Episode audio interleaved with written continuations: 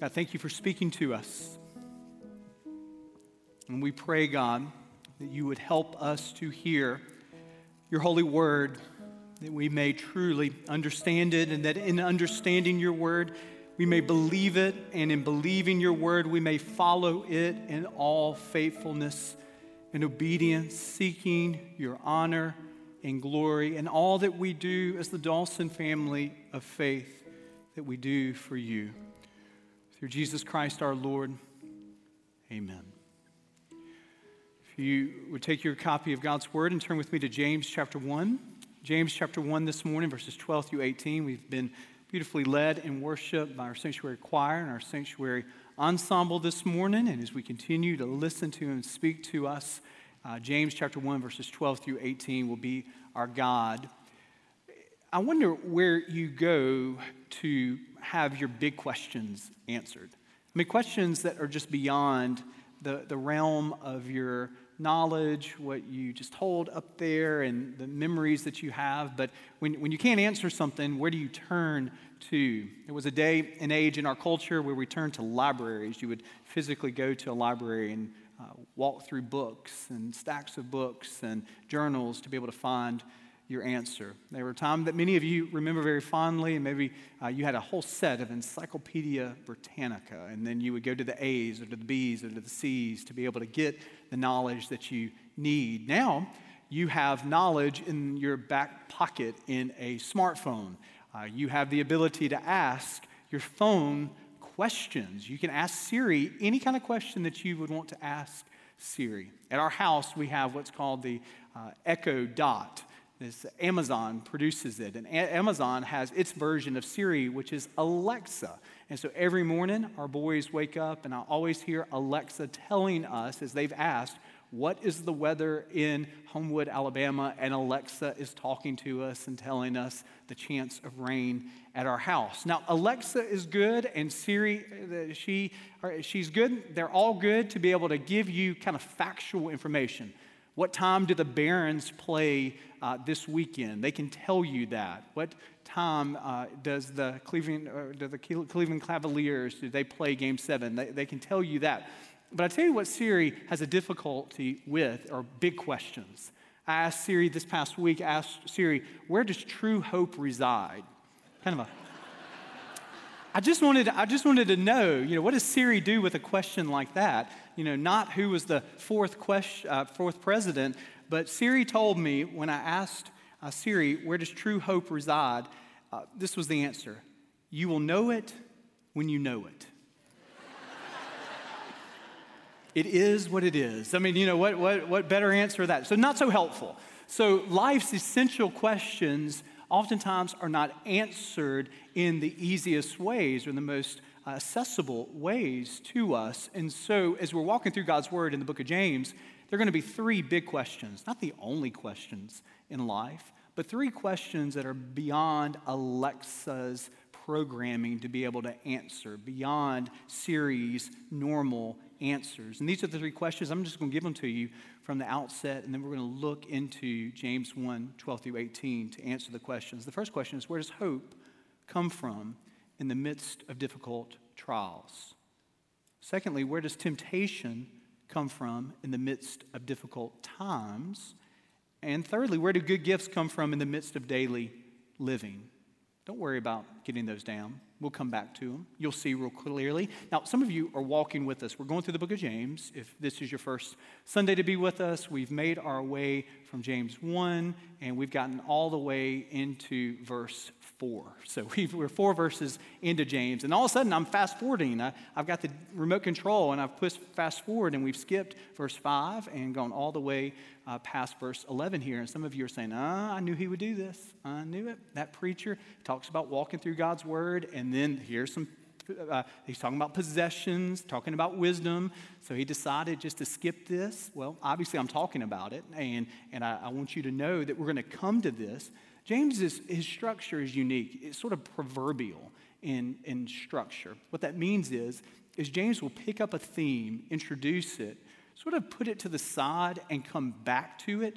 And so the, the parts that I have skipped, I have skipped because he's going to come back to them, wisdom and possessions, and he's going to further expound upon them in greater detail. So instead of putting one toe into those themes, backing out and being immersed later on, we're just we're going to dive headfirst into the sections of wisdom and possessions, coming back to those sections there. So we'll come to them, trust me. Now, as we look at these three questions, uh, you need to understand that the source of hope in the midst of difficult trials is found when you look forward. So look forward to discover a source of hope in the midst of difficult trials. Look at with me at verse 12. Blessed is the man who remains steadfast under trial, for when he has stood the test, he will receive the crown of life, which God has promised to those who love him. So James's brother is Jesus.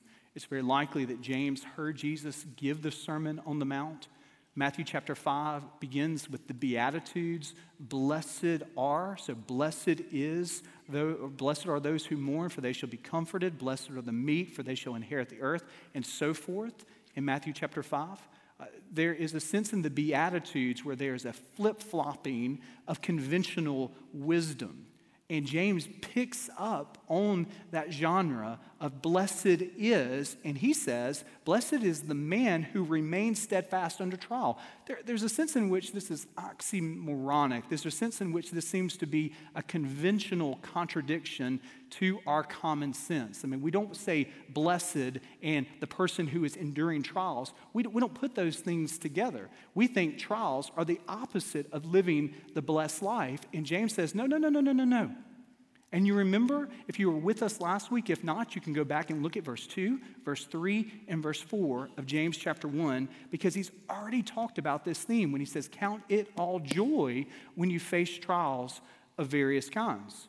And so he comes back to this and he says, Not only can you count it all joy, but you can be seen as a blessed person when you understand your destination, when you look forward to, and he says here in this passage, those who have stood the test, who will receive the crown of life which God has promised to those who love him. So this isn't to earn your salvation by remaining steadfast, but rather those who love him, who have professed their faith in him, they remain steadfast and they are shown to have saving faith. What awaits the person who has placed their faith in Christ as their Savior? Well, a crown of life. There are five references in the New Testament to crowns, one of them being here in James, the crown of life. Walking through the New Testament, you will see the incorruptible crown. In 1 Corinthians chapter 9, you will see the crown of rejoicing.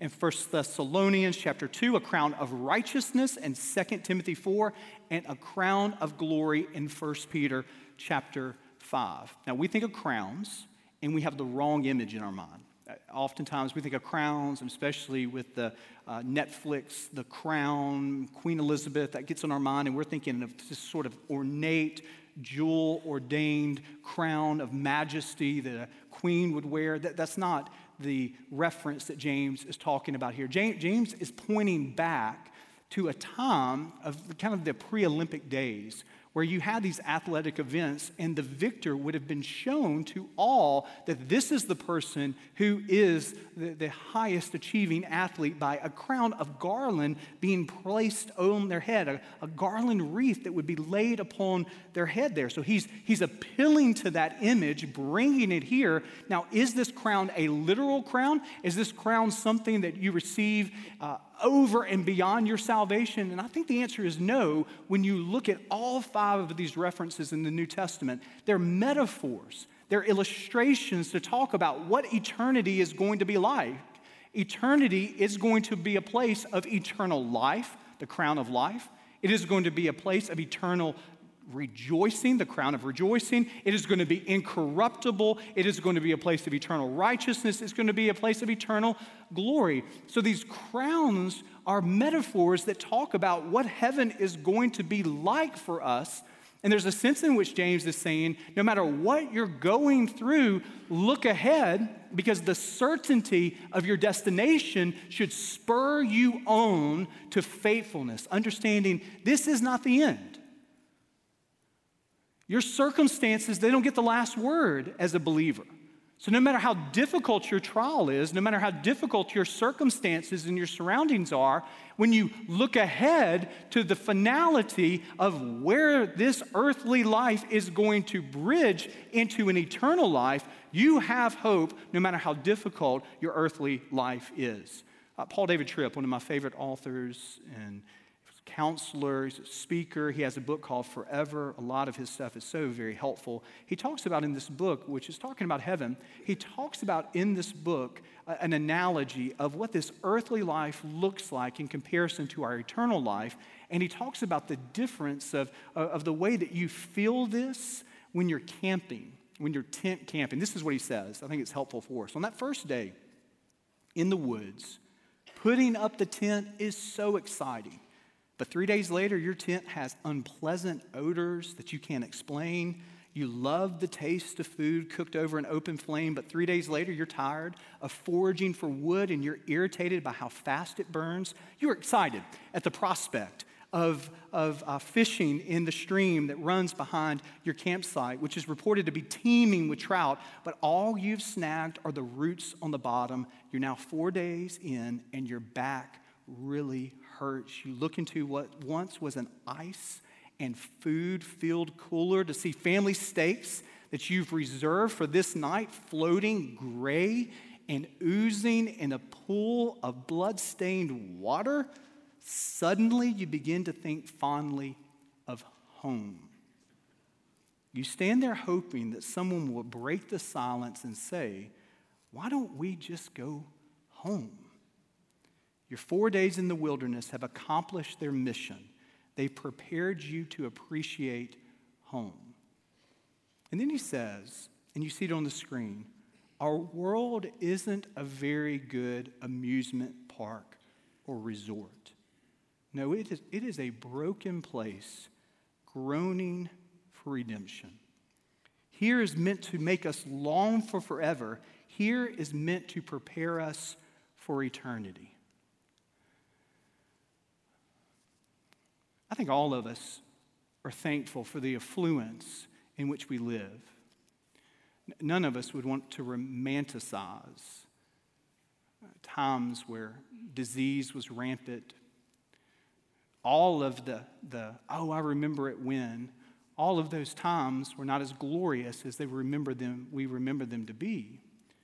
But there is a sense that in the 21st century, especially in America, we are dealing with both the blessing and the curse of affluence all around us. If you have to wake up in the middle of the night and take a pot to the outhouse, you don't think to yourself, man, I've got it made. and I'm not romanticizing indoor plumbing, but I am saying life is so easy for so many of us that maybe we're living in a generation that, that when Christians think of heaven, they're tempted to be disappointed of what they lose on earth. Maybe this is one of the first generations that has been tempted to make earth heaven. In years before us, the pains and the sufferings, the trials of life were so present, they were so close. When a mother loses seven children at birth,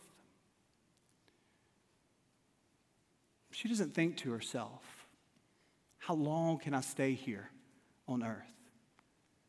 There's a sense in which she thinks, I cannot wait to get to that grand reunion. And I think there's a sense in which we, we've lost a sense of anticipation for what is going to be so glorious in heaven because we've bought into the lie that it doesn't get any better than what we can make on earth. And it seems in the 21st century that one of the ways that God uses trials is to wake us up to the reality that this place isn't home. that the new heavens and the new earth will be far beyond anything that we can make in our ingenuity and in our resources, that there is a greater, more grander vision of eternity that awaits us. And James says, when you're going through difficulties, look forward to discover a source of hope in the midst of difficult trials. Number two, he says, look within to discover the source of temptation in the midst of difficult times. In verse 13 and 15, notice what he says in James 1 Let no one say when he is tempted, I'm being tempted by God, for God cannot be tempted with evil, and he himself tempts no one, but each person is tempted when he's lured and enticed by his own desire. Then desire, when it is conceived, gives birth to sin, and sin, when it's fully grown, brings forth death. It seems as if James is making a sharp turn. He's driving along, and all of a sudden he doesn't see this big turn, and he just turns. But in actuality, trials and temptation are very close. That, that in actuality, the trial of the death of a loved one oftentimes can bring the temptation to distrust God's love and providence. The trial of financial difficulty can also at times lead to the temptation of bitterness and the temptation to doubt God's providence and His love in your life. Not always, but oftentimes Temptation is the tails on the coin where trials is the head. Not all the time, but trials and temptations sometimes they, they run together like, like bosom buddies in some respects. And, and James is making that connection here. And he wants us to be reminded as he's talking about trials in verses 2 through 4, and he comes back to it in verse 12. He says, Listen, don't be mis- mistook here. God cannot be tempted with evil. This is verse 13, nor does he tempt anyone. So, where does temptation originate? And what James says, it originates in our own evil desire. It resides inside of us, a propensity and a compulsion to sin. For almost 2,000 years, the way that this has been classified by theologians and scholars is original sin. That inside you, inside me, there is a brokenness we, we don't just choose to sin. We are born in such a way that, that we will be sinners. It, it, it is something that is inevitable for all of us. There's no one who is righteous, not even one, Paul would say in Romans chapter 3. So you can call it what you like, but deny it you cannot. That all of us in this room, we are at our core sinners who need to be rescued from ourselves. Now, there's some people that sort of romanticize the innocence of children and say, oh, heavens, there's no way I could believe in original sin. Look at this precious little baby here. Look at this precious little child, so innocent, so cool, so calm, so collective. How can this child be a sinner? And I say to that person that says that, you must not have children, I guess, to be able to say that.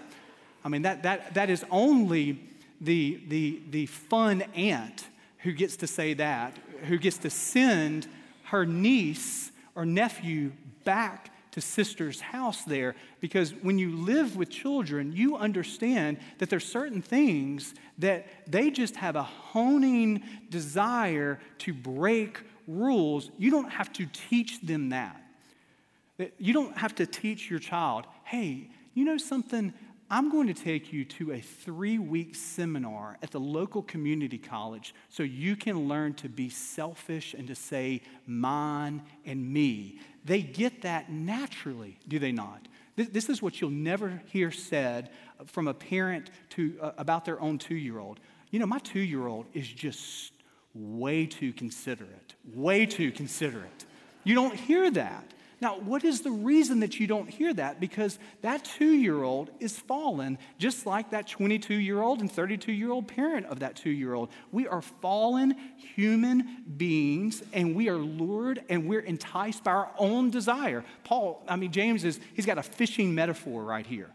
And, and he talks about the unique baits that Satan uses. He's this faithful fisherman and draws our eyes and draws our hearts. And there, there's a sense in which we need to think for a second how are we tempted? And is temptation sin? And the answer is no, temptation isn't sin. There was a seventh century monk who, talked about these passages in great detail. And he talked about what is the process by which temptation moves to sin. And he says there's three stages. And the first stage is suggestion that, that we see before our eyes that temptation, that, that somehow it becomes in, it comes into our purview. We, we know it's an option before us. Well, that could be driving down the road. That could be something you see at work, you hear at work. The second stage, Venerable Bede says, is experiment. This is where we move from the suggestion of Oz, the awareness of the temptation, to where we begin to experiment with the lure and the bait that is before us. We try to get as close as we can to be able to test is this something that is enticing and is this something that I can get away with without a lot of consequences personally and in my corporate existence? And the final stage the Venerable Bede talks about moves from suggestion to experiment to consent. So, consent is where temptation moves from what is before us to sin. So, what James is talking about right here is the third stage in verse 15. He says, Then desire, when it is conceived, gives birth to sin, and sin, when it is fully grown, does what? It brings forth death. So, sin has an ultimate goal. And that is a goal of emotional, physical, and spiritual death. This is sin's destination. Now, in our culture, this is so, so misunderstood. And it's, it's certainly not emphasized. It, that three letter word, sin, is not a word that you hear within our culture. And when you hear it in our culture, you hear a minimization of sin we do everything that we can do in our culture to normalize what God oftentimes has prohibited in His Word. And it is important for you and I, for you and me, for all of us to hear that the ultimate goal of sin is that desire to lead to sin and that sin to lead to death. And then oftentimes when you hear sin talked about, our culture not only minimizes it, but, but ultimately avoids responsibility for sin. So they're all professions many professions that have been built up, and not all of them go in this direction, but there's certainly a temptation to say that all of our sin can be explained by genetic sources, our environmental sources, our upbringing, our circumstances. And what happens is, is we're reliving the Garden of Eden. Adam sins, and what's his first temptation? She made me do it. And, and what is the ultimate temptation of that is, is that God, He is saying to God, You made me do it. So there's a sense, even when we talk about sin, that we're talking about it in such a way that moves the blame. You remember that old cliche, the, the devil made me do it? And, the, and what James is saying here is that the blame resides inside of us. That we have a moral responsibility as believers to run from sin and to run toward our Savior. It's the opposite. Notice what James is doing. It's the opposite of what our culture does. Our culture says for you to avoid sin, guess what? Look inside of yourself and, and try to do better. Try, try, to, try to have strategies to not do things that harm yourself or harm others. And what James is saying is, is that you are the problem. You and me, we are the problem. So our answer doesn't reside in us, it resides in not looking within, but moving to number three, looking up, looking without. Because we've talked here this morning about the source of hope in the midst of difficult trials. We've talked this morning about the source of uh, temptation in the midst of difficult times. Now we need to hear sort of the antidote. We need to hear where do good gifts reside for us in the midst of daily living. And this is where James moves to in verse 1, 16 through 18. Don't be deceived, my beloved brothers. Every good and every perfect gift is from above, coming down from the Father of lights, with whom there's no variation or shadow due to change. Of his own will, he brought us forth by the word of truth that we should be a kind of first fruits of his creatures. Every good gift resides not in our ingenuity or our hands, not the wellspring of our talent or our goodness, but rather the gracious gift of our Heavenly Father. Notice the way he's described here. He's described in verse 17 as the Father of lights, with whom there's no variation or shadow due to change. This is the sense that he is sovereign, that he is the creator, and that he is unchanging. There's no variation or shadow due to change. God is constant.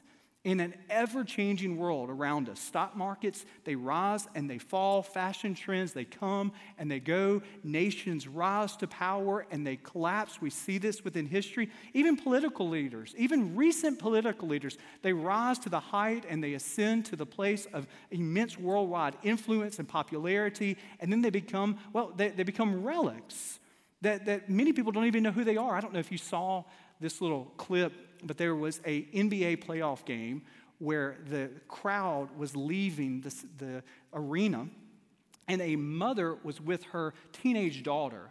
And they happened to be walking in such a way that former President Bill Clinton was walking out of the arena at the same time. And so the mother sees an opportunity to get a picture with her teenage daughter and our former president. So the daughter's there, poses with uh, President Bill Clinton, and then you see her mouthing to her mother after her mother's taken the picture, Who was that? Boy, I tell you, I mean, there is just a sense where everything is in flux, everything is changing around us, and you just need to be reminded even when temptation comes your way, even in the midst of trials that come your way, everything might seem as if it is shifting sand before you, but God is consistent, God is constant, and God is dependable. He is the same yesterday, today, and forever. This is the wonderful promise of God's word. And he, he just tops it off while he's talking about good gifts. He can't help but to move to verse 18 the greatest of all gifts of his own will. He brought us forth by the word of truth that we should be a kind of first fruits of his creatures.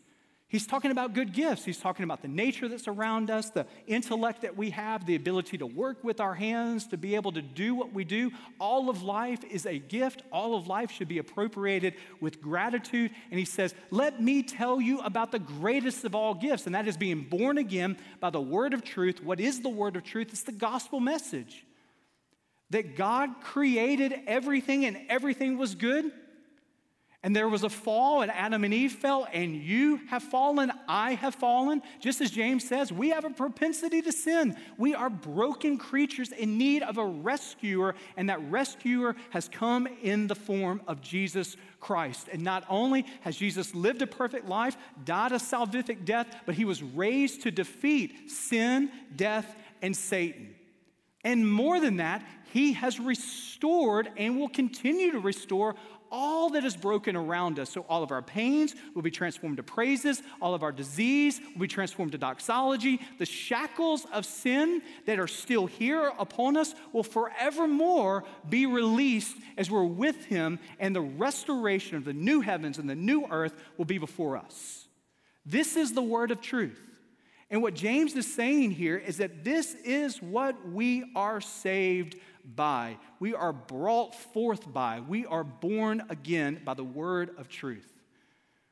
While the word of truth isn't something that we earn, it isn't something we deserve, it isn't something that we merit, you know something? It is something that we must accept by faith.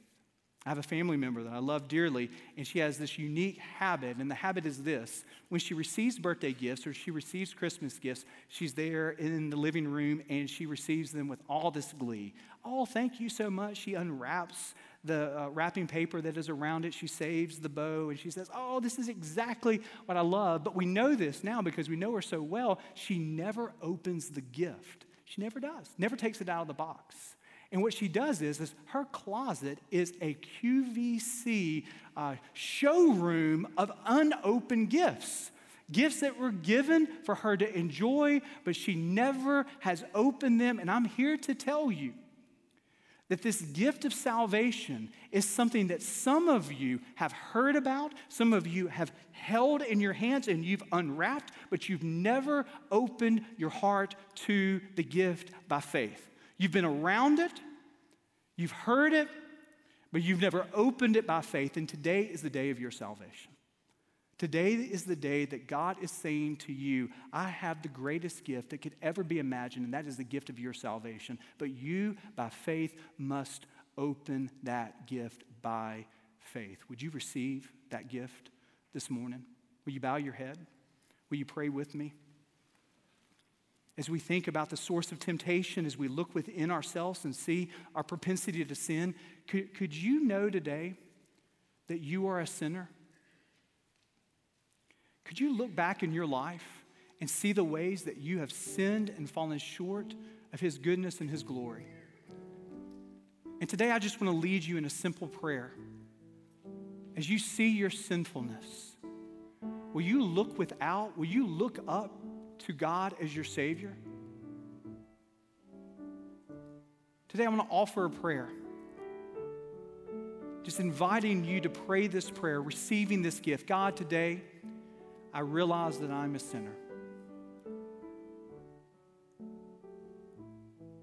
God, today I believe in you and your message of salvation.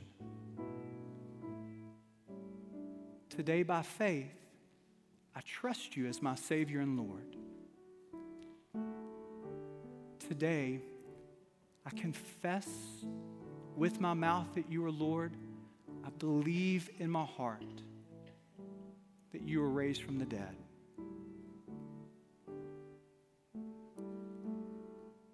Today, God, I commit my life to you. It's in your name I pray. Amen. It's important to also to understand the source of all things. The source of the water that we drink, it's important that we know where that's coming from. The food that we eat, it is important to know that someone has thought about what the source of that is. And so today, as you think about the way God is speaking to you, would you look ahead to the source of hope in the midst of difficult trials the heaven that awaits you? Will you look within as we think about the source of our own temptation? And will you look up, realizing that He is the source of all good gifts, the greatest gift of all being your salvation?